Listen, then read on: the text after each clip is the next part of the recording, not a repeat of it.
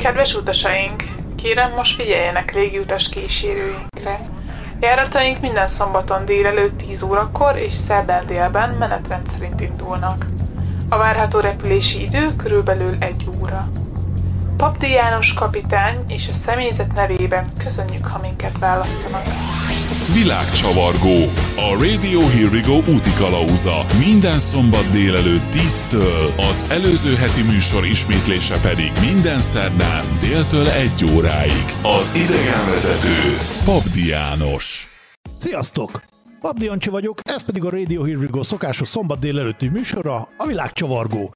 A mai műsorban, amellett, hogy ismét egy érdekes helyszínre viszlek el benneteket, egy kimondottan izgalmas utazási formát is szeretnék nektek bemutatni, amit ha ügyesen alkalmazunk, akkor az utazás előtti szokásos, kellemes izgalmat és az ezzel járó izgalmas bizsergést és várakozást lehet tovább fokozni, és a gyerekkori karácsonyi ajándékbontogatás pillanatának extázisát lehet újra átélni. Ez pedig az egyik kedvenc utazási formám, aminek a neve meglepetés utazás.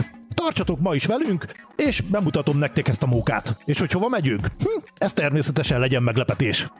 Tehát meglepetés utazás. Az egyik kedvenc nyaralási formám, amit szerencsére elég sokszor sikerül megszervezni, ez a meglepetés nyaralás vagy meglepetés utazás. Ennek a fajta nyaralásnak, pihenésnek vagy utazásnak az a lényege, hogy úgy megyek el az aktuális útra, hogy igazából fogalmam sincs, hogy melyik földrész, melyik országának, melyik városába fogunk menni. Igen izgalmas úgy elindulni, hogy még csak nem is sejtett, hogy a világnak melyik részére fogsz majd érkezni. Természetesen ehhez kell egy partner is, aki szeret és tud is utazást szervezni, illetve ami még fontosabb, titkot tud tartani, illetve veled tart az adott útra, továbbá az sem baj, hogyha te magad is rutinos utazóként tudod például, hogy a repülőtéren hova nem kell majd nézned, vagy hogy miképp kell úgy összehajdogatni a beszállókártyát, hogy ne lásd ugye a célállomást, vagy hogy mikor kell zenét hallgatni a repülőtéren. Igazából sok helyen meg tud bukni a történet, de hogyha tudatosan nem figyelsz a repülőtéren, például a beszállókapuk kiírására, és nem nézegeted a beszállókártyádat, akkor valóban össze lehet hozni a gyermekkori karácsonyok ajándékbontogatós örömteli pillanatát. Ho, ho, ho, ho! Merry Christmas! Persze ezeket az örömteli pillanatokat csak úgy tudod összehozni, hogyha előtte nem kutattad át az egész lakást, mini Sherlock Holmesnak képzelve magadat, Ja, és hogyha lehetőséged van, akkor a nagy feladós bőröndöt se vigyél magaddal a reptéri becsekkoláskor, mert ott szintén bukhatod a meglepetést. A következő buktató a beszálló kapuknál a repülőjegy ellenőrző légi menyecskék egyenruhája lehet, de ez sem túl veszélyes, hiszen egy légitársaság nagyon-nagyon sok irányba repülhet az adott indulási helyről. Ezután már csak valóban arra kell figyelni, hogy valami jó kis zenehallgatással vagy filmnézéssel üsd el az idődet, amikor a kapitány vagy a fő stewardess elmondja, hogy éppen hova indultok, vagy hogy hova érkeztek. Tehát ezt a nyaralást pár hetes izgalmas tudatlanság előzte meg. Azt azért sejtettem, hogy valószínűleg valami kellemes meleg helyre fogunk utazni, mert csak egy hétre vettünk ki szabadságot, és csak egy kis kézipodgyásznyi csomag lett összekészítve. Hát, vagy legalábbis nagyon-nagyon bíztam abban, hogy nem három pólóban kell kibekkelnem egy hetet, például valahol Grönlandon. Tehát miután ilyen ügyesen átjutottam a reptéri ellenőrző pontokon, és megtörtént a beszállás is a Ryanair gépére, amiből megint csak nem kellett kitalálni a célállomást, kezdődhetett az izgalmas zenehallgatás, borozás és olvasgatás. És hogy hova mentünk? Hamarosan kiderül. Rövidnek tűnő utazás után meg is érkeztünk. Ahogy kiléptem a gépből, valahogy benne volt a levegőben. Hmm, ez bizony Spanyolország. Ez az egyik kedvenc országom.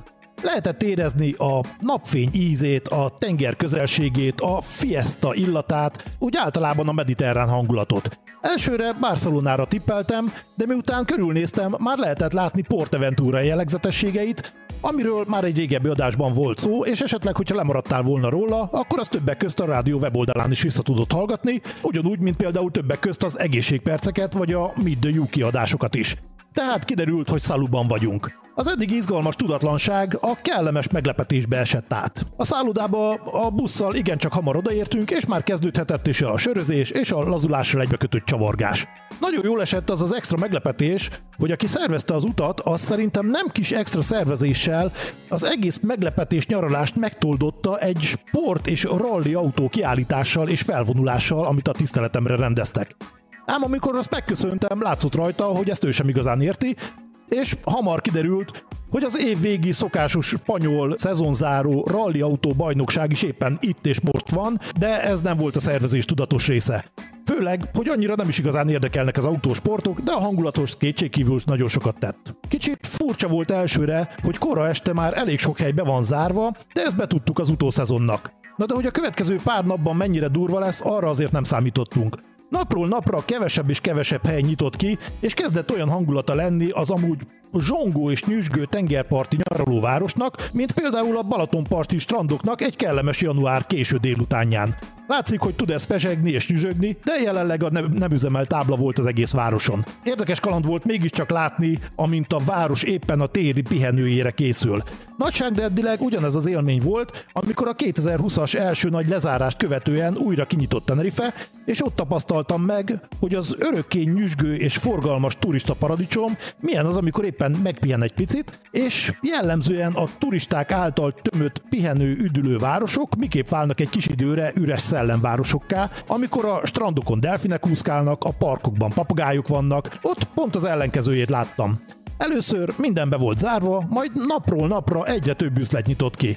Elsőnek egy kis kocsma, aztán egy bolt, Nagyjából úgy, mint amikor tavasszal nézed a mezőn a pitypangokat, hogy itt egy pitypang, ott egy pitypang, pity puty pity puty és két nap múlva gyakorlatilag mindenhol a sárgállanak a pitypangok. Ugyanezt történt Tenerifén is a nyitással. Szaluban pontosan ugyanez volt, csak éppen zártak befele az üzletek.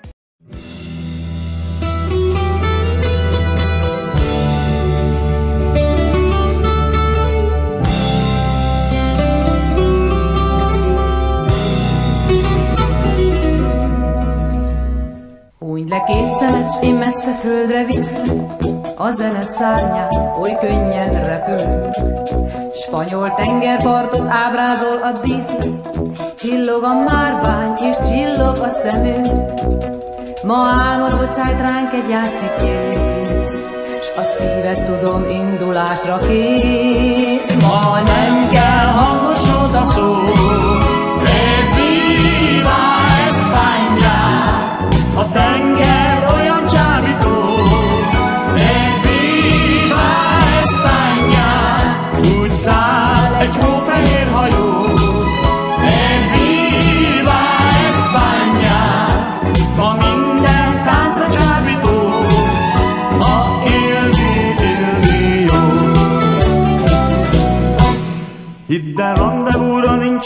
ennél szebb hely, Csillog a napfény és csókra vár a szám.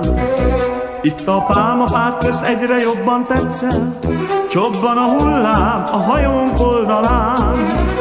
Ma elfelejtünk minden régi baj, És megnézünk egy bika viadal.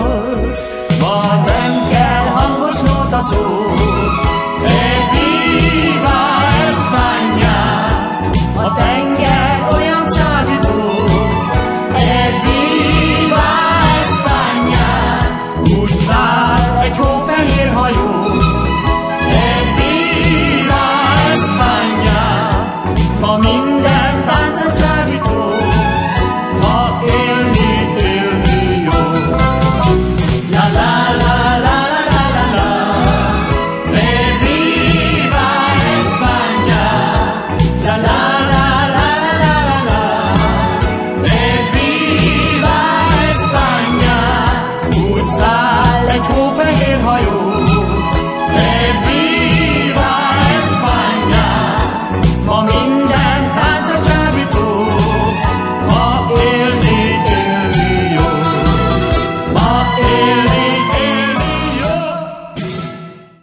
A spanyolországi Salou egy nagyon-nagyon kellemes hangulatú város, és nagyon jókat lehet csavarogni.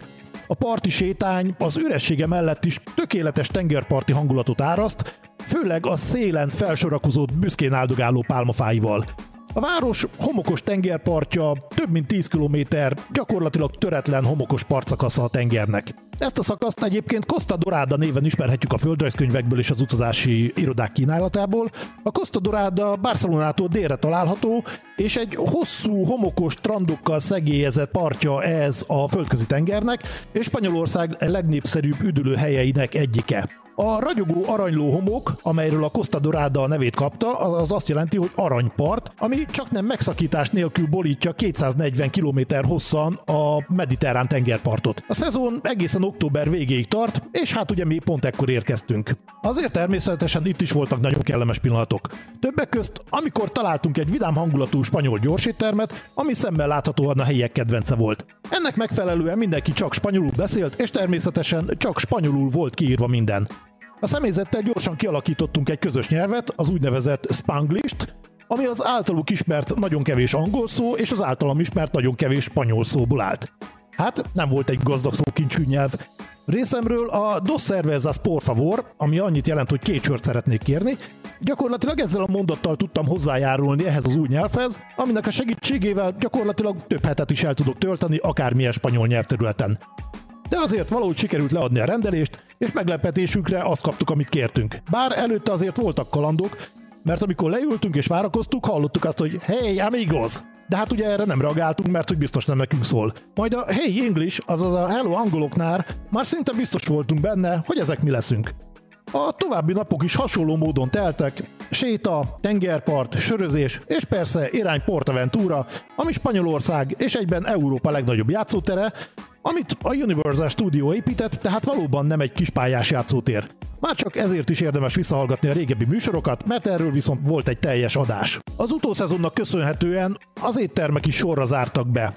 Ezért rengeteg helyi csemegét vásároltunk a helyi kisboltokban, és azokat úgy fogyasztottuk, ahogy azt szemmel láthatóan nagyon sok helyi lakos is tette, a tengerparti padokon ücsörögve. Erről természetesen az egyik kedvenc íróm Rejtő Jenő jut eszembe, aki rengeteg igazi világcsavargót mutatott be a könyveiben, többek közt Gorcse Vivánt is, aki talán még maga sem fogyasztotta olyan jó ízűen az ebédjét, azon az ominózus nízai tengerparti padon, miután Makó nevű kártyajátékon elnyerte a fizikai Nobel-díjat, ami így hangzik Rudolf Péter olvasatában. Kabátja zsebéből elővette egy hihetetlen köteg ezres bankjegyet, a csomaghordó külsejűnek átnyújtott kettőt, néhány megbízást adott még, és leült pontosan a mediterráné szállóval szemben egy padra. A csomaghordó külsejű elment, és a matróz kirakta maga elé a kaviát, sült csirkét, pesgőt, tortát, különböző kocsonyázott halakat, és hozzálátott jó ízűen. A pesgős palack fejét egyszerűen a pacéléhez csapta, hogy a csonka üvegből hosszú habfehér sugár frecsencét. Egy hajtásra kiitta az egészet. A terasz közönsége felé így szólt mosolyogva. Egészségükre! Na jó, oké, én nem törtem le a pesgős üveg nakát, ami lehet, hogy annak is volt köszönhető, hogy a kellemesen hideg, gyümölcsös sört ittam a szendvicseimhez. Na mindegy, a legfontosabb tanulság ezzel az úttal kapcsolatban, hogyha nem szereted a zsúfoltságot és a tolongást, de ugyanakkor egy igen hangulatos tengerparti városban szeretnél pihenni rövidnadrágban és pólóban október végén, akkor erre nagyon-nagyon tökéletes választás lesz Szalu. Nos, ennyi fért a mai világcsavargásunkba. Bízok benne, hogy sikerült ismét kedvet csinálni ma ennek a mediterrán városnak a megismeréséhez, és bízok benne, hogy ilyen meglepetés nyaralást is tudtok magatoknak szervezni. Ha esetleg bármilyen kérdésetek van, azt természetesen írjátok meg nekünk, SMS számunk plusz 44 737 916 72 10, e-mail címünk radiokukac hervigo.rocks. A rádiót már világszerte tudjátok hallgatni, akár androidos alkalmazáson is, amit megtalálhattok ugye a különböző letöltő oldalakon. Látogassátok meg weboldalunkat is, ahol rengeteg úti leírást is olvashattok, amit megtalálhattok a www.világcsavargó.eu címen. Tartsatok velünk a jövő héten is, ám addig is hallgassátok a rádió Here We Go jobbnál jobb zenéit. Ez volt a világcsavargó mai adása, Pabdi Ancsi voltam, sziasztok!